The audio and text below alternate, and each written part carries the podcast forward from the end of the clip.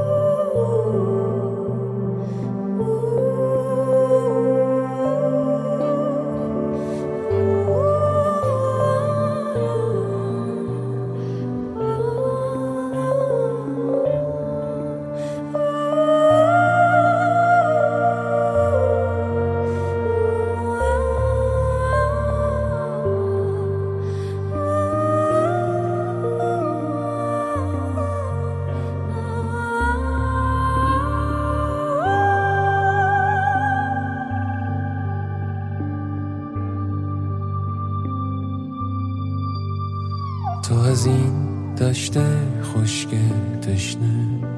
روزی کوچ خواهی کرد و اشک من تو را بدرود خواهد گفت.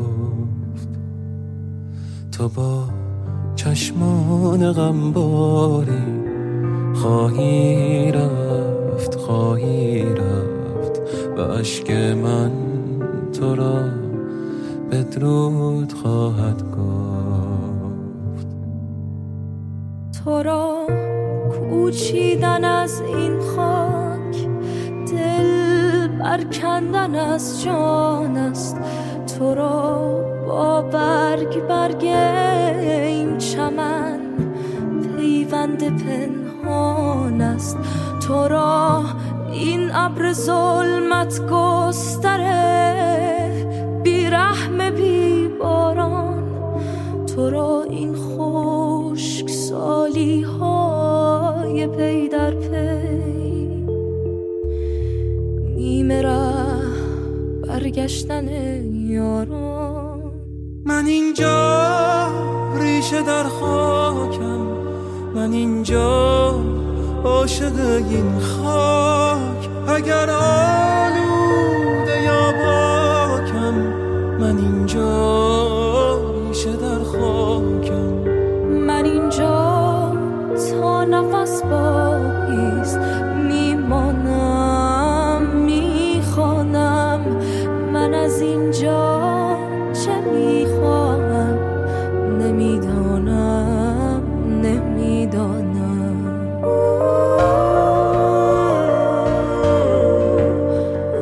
بر شنوندگان ارجمند و میترای گرامی غلط نکنم محیا حامدی بود دیگه این صدا نه؟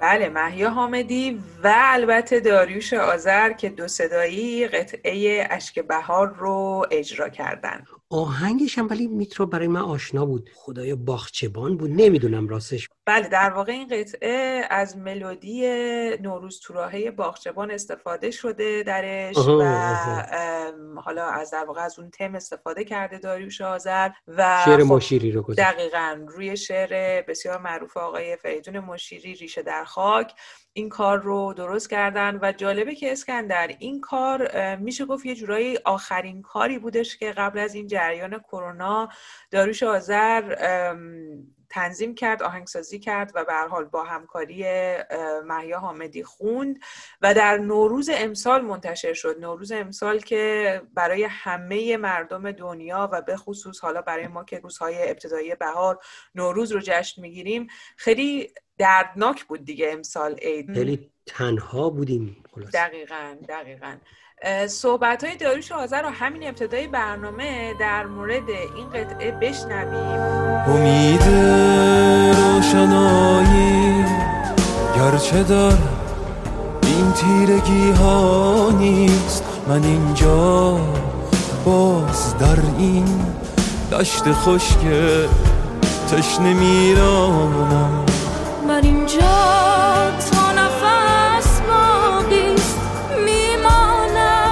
من اینجا ریشه در خاکم من اینجا عاشق این خاک. اگر آلوده یا پاکم من اینجا ریشه در خاکم.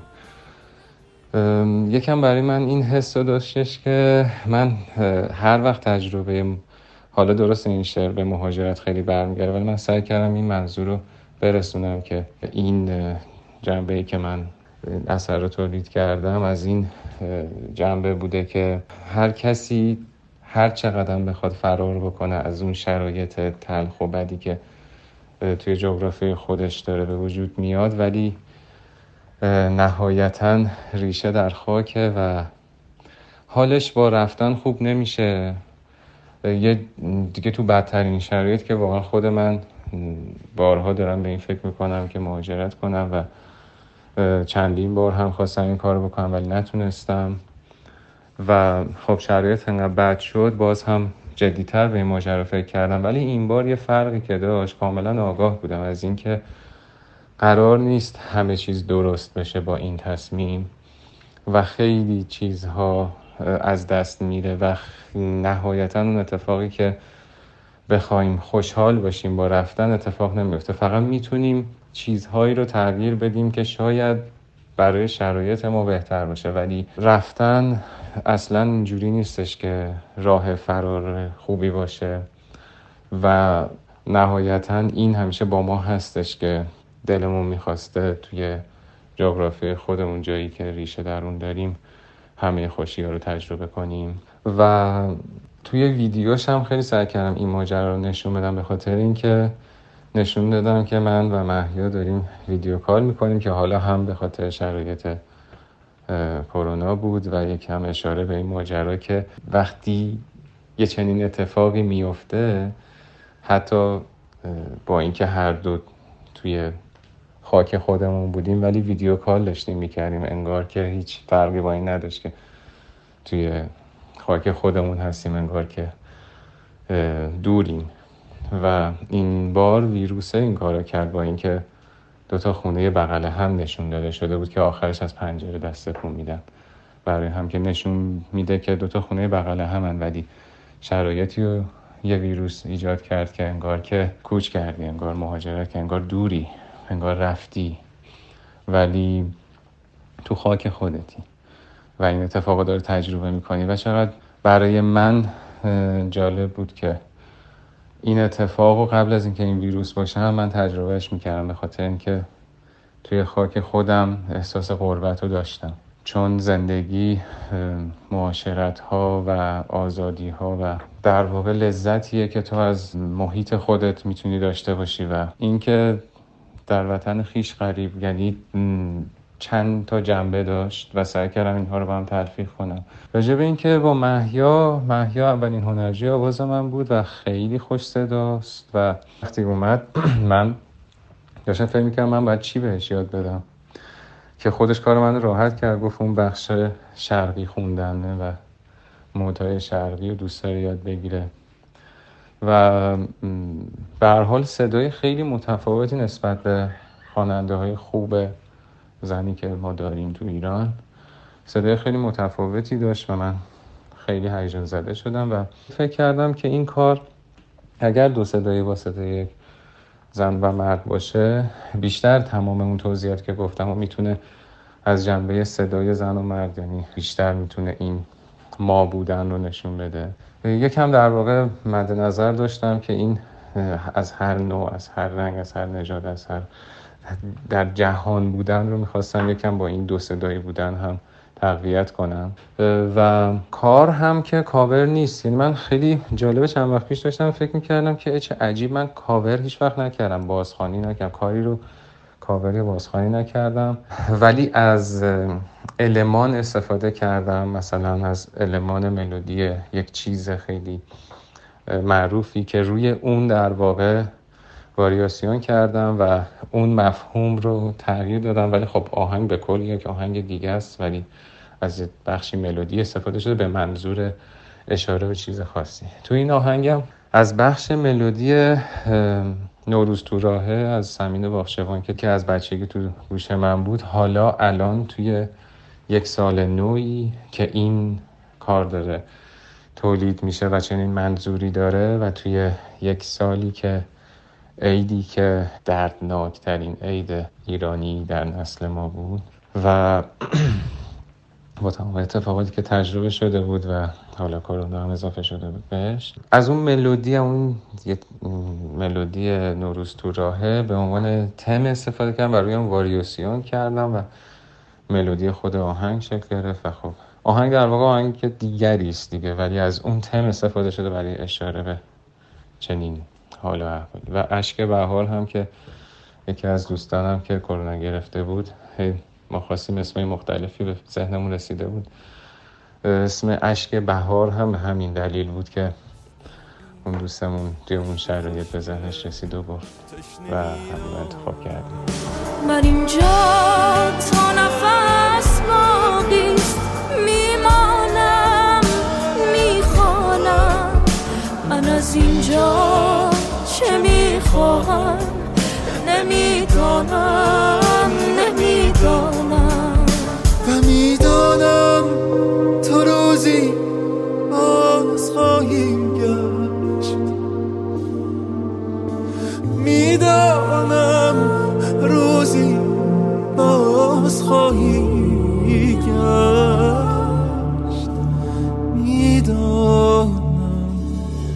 صدای محیا حامدی رو در کنار صدای داریوش آذر شنیدیم برای اون دسته از شنونده های خوب این پادکست که احیانا برنامه‌ای که ما با محیا حامدی پیش از این داشتیم از این بگیم که محیا حامدی مهمان برنامه ما بود. اگر یاد باشه اسکندر زمانی که اون برنامه هم پخش شد زمان خاصی بود و در مورد اون قطعه گفته بودیم که سازندگانش گفته بودن که اون قطعه رو برای تمام عشقهای تکه پاره شده در جنگ خونده بودن. صحبت های داریش آذر رو در مورد قطعه اشک بهار شنیدیم ولی بیشتر به خود زندگی آقای آذر بپردازیم که متولد سال 1362 در تهران هستند و موسیقی رو از حدود ده سالگی با دوره عرف کودکان آغاز کردند. صحبت های جالبی اسکندر آقای آذر انجام دادن که میشنویم بلا فاصله یه نکته خیلی جالبی رو گفتن از اینکه خب وقتی خودشون که شروع کرده بودن به فراگیری موسیقی اینجوری نبوده که خب در خانواده کسی یا کسانی باشند که موسیقی کار کرده باشند. و خب به هر حال حالا صحبتشون رو میشنویم که چطور شد که به اون دوره عرف رفتن. اما نکته ای که برای من خیلی جالب بود در مورد وضعیت بچه های این دور زمونه اشاره ای می‌کنند که کاش در واقع فرستادن بچه ها به کلاس های موسیقی این روزها فقط به یک مد و یک پوز تبدیل نشه. صحبتشون رو بشنویم. یادمه که تو سن 6 7 سالگی یه بار یه جبه کفش و روش مقوا چسبوندم و نقاشی کردم. چیزی شبیه پیانو بود. حالا خیلی شاید دقیقا شکل درستی نبود ولی یه خطوط سیاه و سفیدی بود که کشیده بودم و با اون می‌زدم.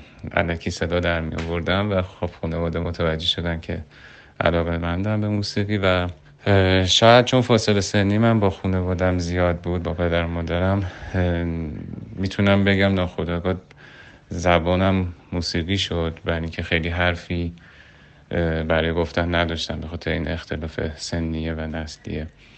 و خب خیلی بچه آرومی بودم و به هر حال احتمالا مجموع اینها اتفاقی که افتاده من به موسیقی علاقه من شدم به صدا در واقع شاید. و اینکه زبانم در واقع با صدا و موسیقی باشه. اینجا در واقع می‌خوام بگم که شاید الان خیلی این اتفاق داره میفته این اتفاق خوب داره میفته که بچه ها رو ببرن به مرکز آموزشی هنر و موسیقی. ولی باید یه خورده حواسمون باشه که این قضیه به صورت مد داره اتفاق میفته. و خیلی خوب میشه اگر حواسمون باشه که این آموزش جای درستی باشه هدفمند باشه و اگر هر کسی تو سن کم علاقه به موسیقی نشون میده واقعا حیفه اقدام بشه به خاطر اینکه شاید مسیر اصلی زندگیش باشه. یعنی واقعا همیشه به این فکر نکنیم که این هم یک جنبه در واقع پوز دادن و یه حاشیه تو زندگی بچه ها اون باشه. شاید مسیر اصلی باشه و به هر حال این هم نوعی از زندگیه که آدم دوست دارن انتخابش بکنن. بهشون این فرصت رو باید بدیم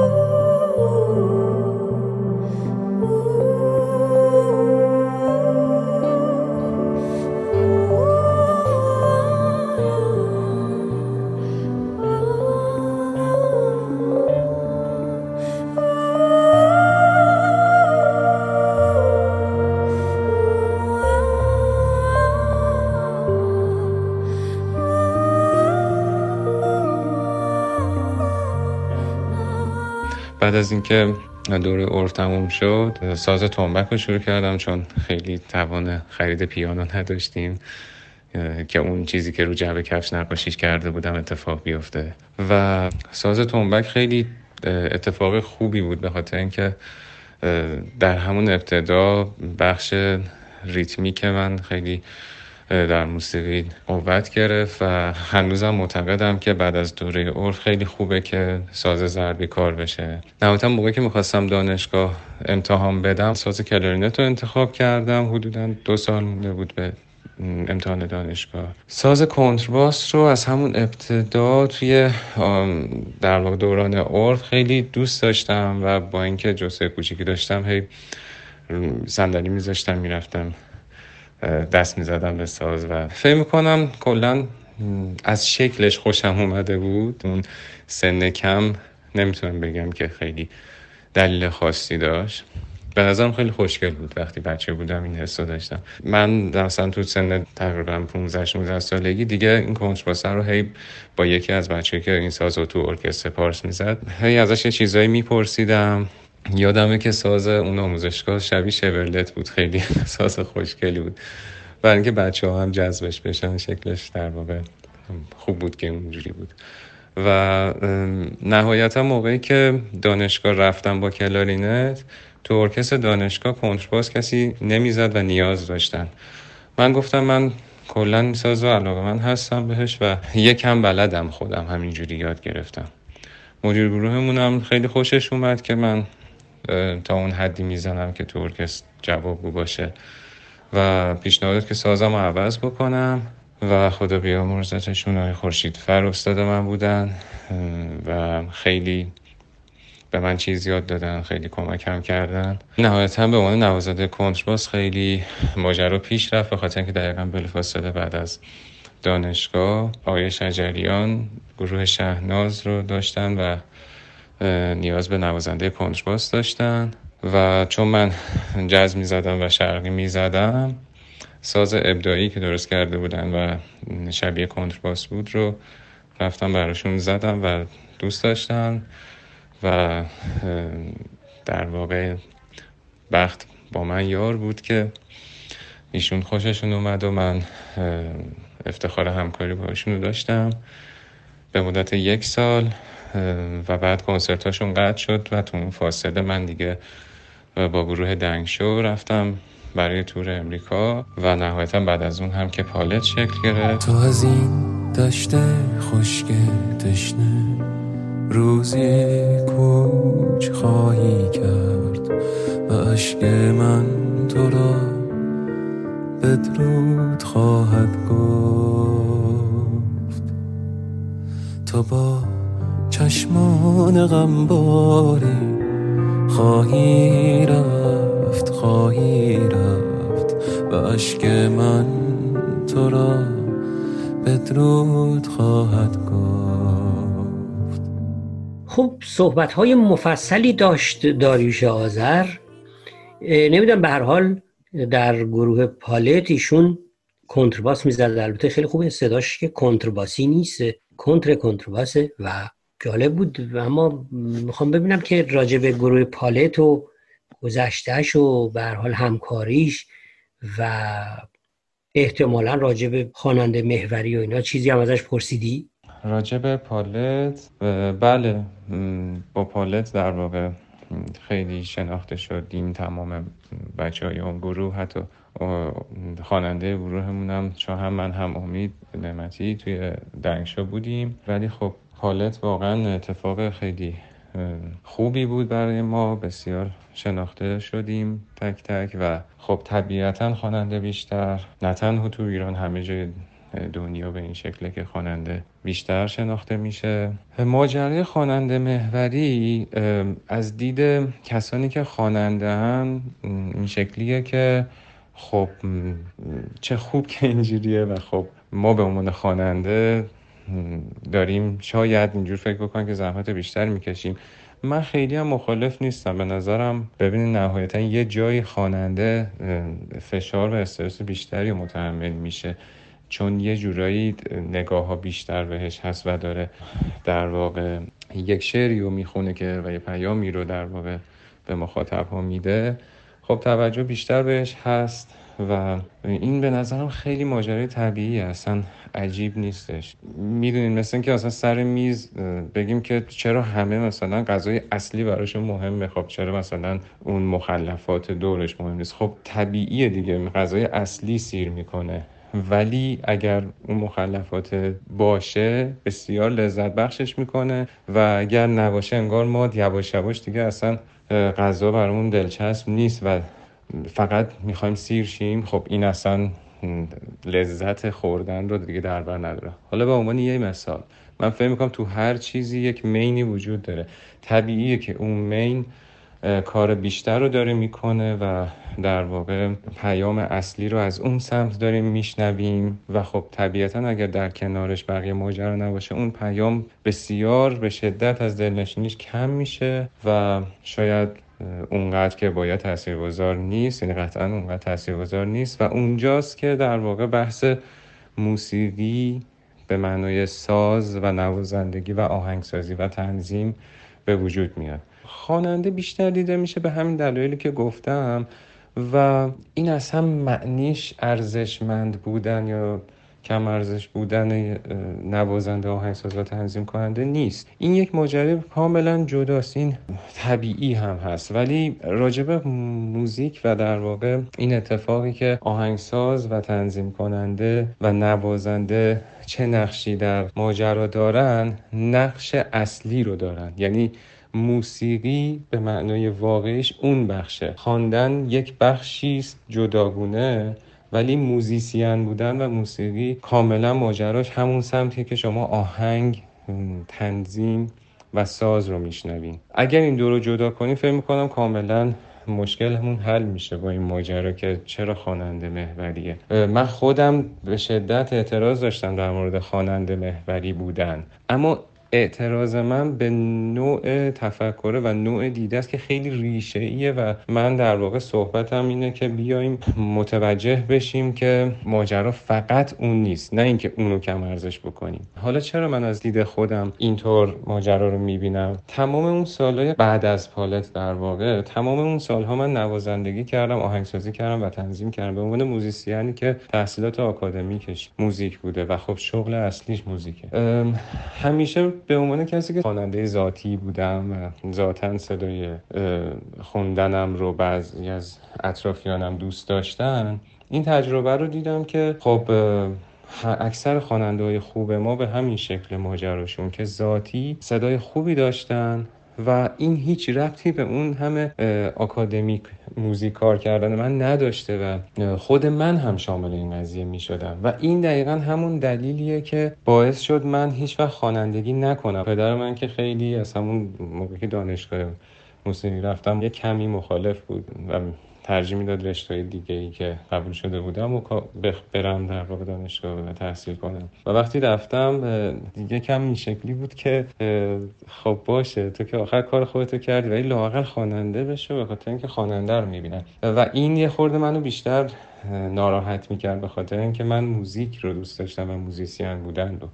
ولی خب بعدها متوجه شدم که خب پدر من هم دقیقا به عنوان یک شخصی که تو جامعه موزیسین نیست و داره فقط از دور نگاه می‌کنه business موسیقی رو و در واقع جایگاه هر شخصی در موزیک رو. برای پسر خودش این رو متصور شده که خب پس بره خواننده بشه و این جایگاه بهتریه دیگه. به همین دلایل خیلی خوب این ماجرا درک می‌کنم که من خودم تمام اون سالا که موزیسین بودم اصلا فکر اینو نمی‌کردم که خوانندگی فرقی داره با بقیه ماجرا. ولی فرق داشت. خواننده بودن اتفاقا همون ذاتی بودن رو خواسته و خیلی امتیاز بزرگی محسوب می‌شده. ولی من فکر می‌کردم که نه من این همه چیز یاد گرفتم در مورد موزیک در بخش نوازندگی آهنگسازی تنظیم و خوانندگی که خب یاد نگرفتم که یه کلاس آواز رفتن که نمیشه که. و بعد یه خورده به خودم اومدم دیدم که مگه بقیه چی و من فقط فوکوسم در واقع و علاقم روی موزیسین بودن بوده و خوانندگی رو هم خارج از این نمی‌دیدم در صورت که اینطور نبوده خارج بوده در نوع بیزینسش.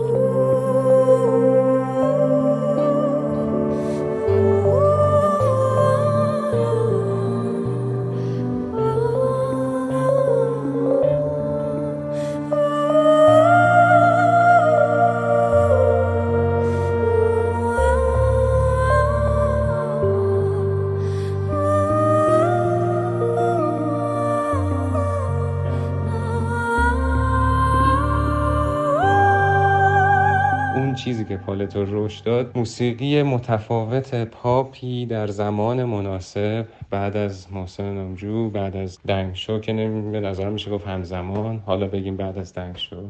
و زمان خیلی مناسبی بود. یعنی در واقع پالت زمانی که فرض کنیم به عنوان سومین گروه حالا بگیم که تو این سبک فعالیت کرد که پاپ رو متفاوت تر به گوش مخاطبین برسونه زمانی شد که کنسرت تا به حال اون شکلی برگزار نشده و به اون راحتی کنسرت ها شروع شد و در واقع یه خورده فضا باز شد توی ایران فضای کنسرت. و من معتقدم که ما خیلی موزیک درستی رو داشتیم تو دستمون در اون زمان مناسب.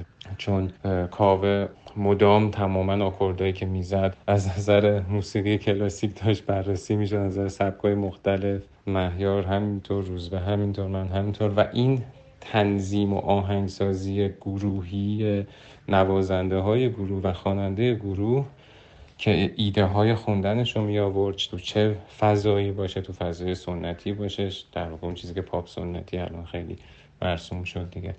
ولی دقت بکنید فضای موزیک پالت با پاپ mainstream ی که الان وجود داره متفاوته. به خاطر موزیسین بودن بچه ها بود. من فکر می‌کنم که پالت خیلی تاثیر بزرگی گذاشت در اون دوره از موسیقی پاپ و قطعا همیشه این جایگاهش حفظ میشه و امیدوارم بچههایی که الان هستن هم همچنان کارهای خوبی تولید بکنن و گروه همینجوری بیشتر و بیشتر اسمش بیاد. ولی حتی اگه این اتفاق نیفته جایگاهی که برای پالت ایجاد شد تا همیشه باقی میمونه و نقش بسیار اساسی داشت در تغییر موسیقی پاپ در اون دوره. خب داریوش آذر البته ما امروز در این برنامه هم صدای داریوش آذر رو میشنویم هم کار آهنگسازیش رو در حال گوش دادن هستیم اما خب نوازنده بسیار خوبه همونطوری که تا الان اشاره کردیم ساز کنترباس هستش سازی از مجموعه سازهای زهی با صدای بمی که به اعتقاد من خیلی زیباست و خب مربوط به قرن 15 هستش. بیشتر از زبان داروش آذر از این ساز بشنویم.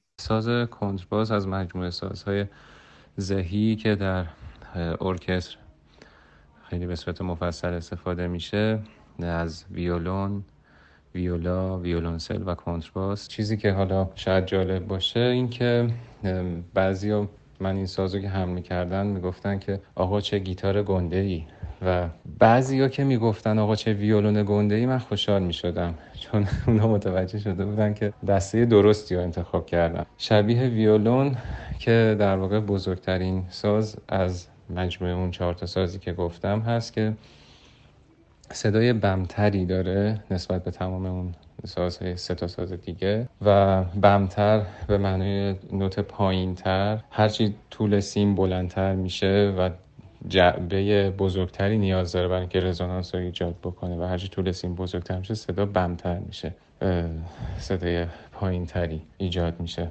و نوت پایین تری در واقع ایجاد میشه و در ابتدا خب ویولا دوگامبا بوده تمام مجموعه این ساز به شکل بدوی تری که در دوره باروک استفاده می شده و بعد حالا پیشرفته تر شده و به این شکلی که الان مشاهده می‌کنیم. وجود داره و خب یواش یواش این ساز مخصوصا از زمانی که موسیقی جاز شکل گرفت خیلی استفاده اساسی و پایه‌ای داشت در موسیقی جاز بخش باس اون آنسامبل جاز رو که به صورت جاز استاندارد پیانو درام کنترباس که حالا یه ساز دیگه هم نقش ملودیک رو ایجاد می‌کرد. کنترباس در اون بخش جاز کنترپوان رو شکل می‌داد و ها رو نوت اصلی ها رو تونیکش رو و نوع حرکتی که می‌کنه موسیقی رو و تنظیم رو می‌بره به سمتی که اونچه که ما میشنویم می‌تونه مثلا روی آکورد هایی باشه می‌تونه آکورد هاش متفاوت باشه و این رو باس مشخص می‌کنه که تاکید بکنه این الان چه وصل آکورد هایی هست. فقط این موضوع شاید خیلی جالب باشه برای مخاطبینمون که در واقع سازهای باس اون چیزی که بعد تو شکل موسیقی پاپ و راک به شکل گیتار بیس گیتار باس اتفاق افتاد نقش مهمی در موسیقیه که در واقع خط پایه موسیقی رو شکل میده که اگر نبودش رو تجربه بکنیم یک خالی بودنی در موسیقی به وجود میاد که اون رقص و اون در واقع هیجان رو شاید بتونیم بگیم کم می‌کنه از یک آهنگ. و بله خیلی این ساز توی موسیقی کلاسیک که خب در واقع سازهای کلاسیک بخش عمده ای از سازهای زهی رو داره شاید خیلی دقیق مشخص نشه که الان نقشش چیه. ولی توی موسیقی جاز خیلی بیشتر مشخص میشه یا توی موسیقی پاپ و راک با حالا همین کنترباس یا گیتار بیس خیلی بیشتر مشخص میشه نقشش چی هست اون صداهای بم و نوت های پایه یا اصلی که موسیقی رو پر می‌کنه و در واقع جهت میده موسیقی رو. بله این هم از خواهر بزرگ ویولونسل یعنی کنترباس که اینجا بگم این کنتراباس یا کنترباس یک رمان خیلی جالبی هم اون آقای پاتریک زیسکیند نویسنده آلمانی که کتاب عطر رو نوشته و به فارسی هم ترجمه شده رمان جالبی داره درباره این ساز یا حالا این سازم خیلی توش مطرح میشه. دیگه فکر نکنم چیزی داشته باشیم جز اینکه برنامه رو بشنویم و بگیم درود بر تو و درود بر شنوندگان عزیزم.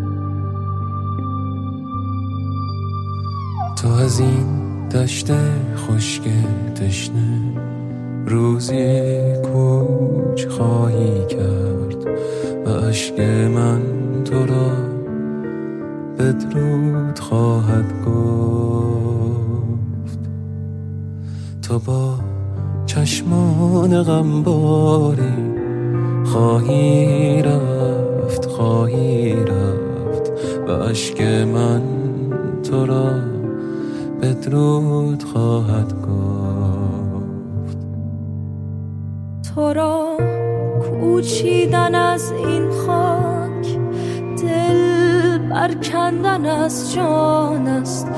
تو را با برگ برگ این چمن پیوند پنهان است. تو را این ابر ظلمت گستره رحم بی باران تو را این سالی های پی در پی نیمه ره برگشتن یاران. من اینجا ریشه در خاکم من اینجا عاشق این خاک. اگر آلوده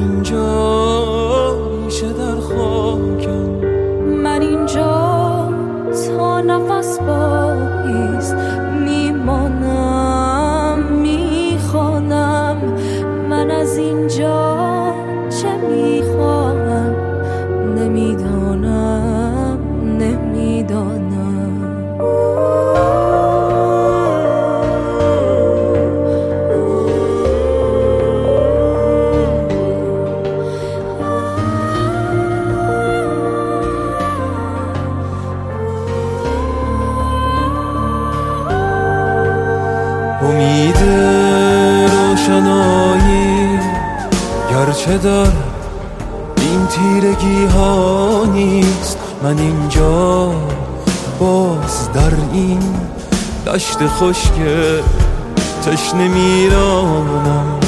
من اینجا تا نفس باقیست میمانم می‌خوانم. من از اینجا چه می‌خواهم؟ نمی‌دانم نمی‌دانم. و می‌دانم تو روزی باز خواهیم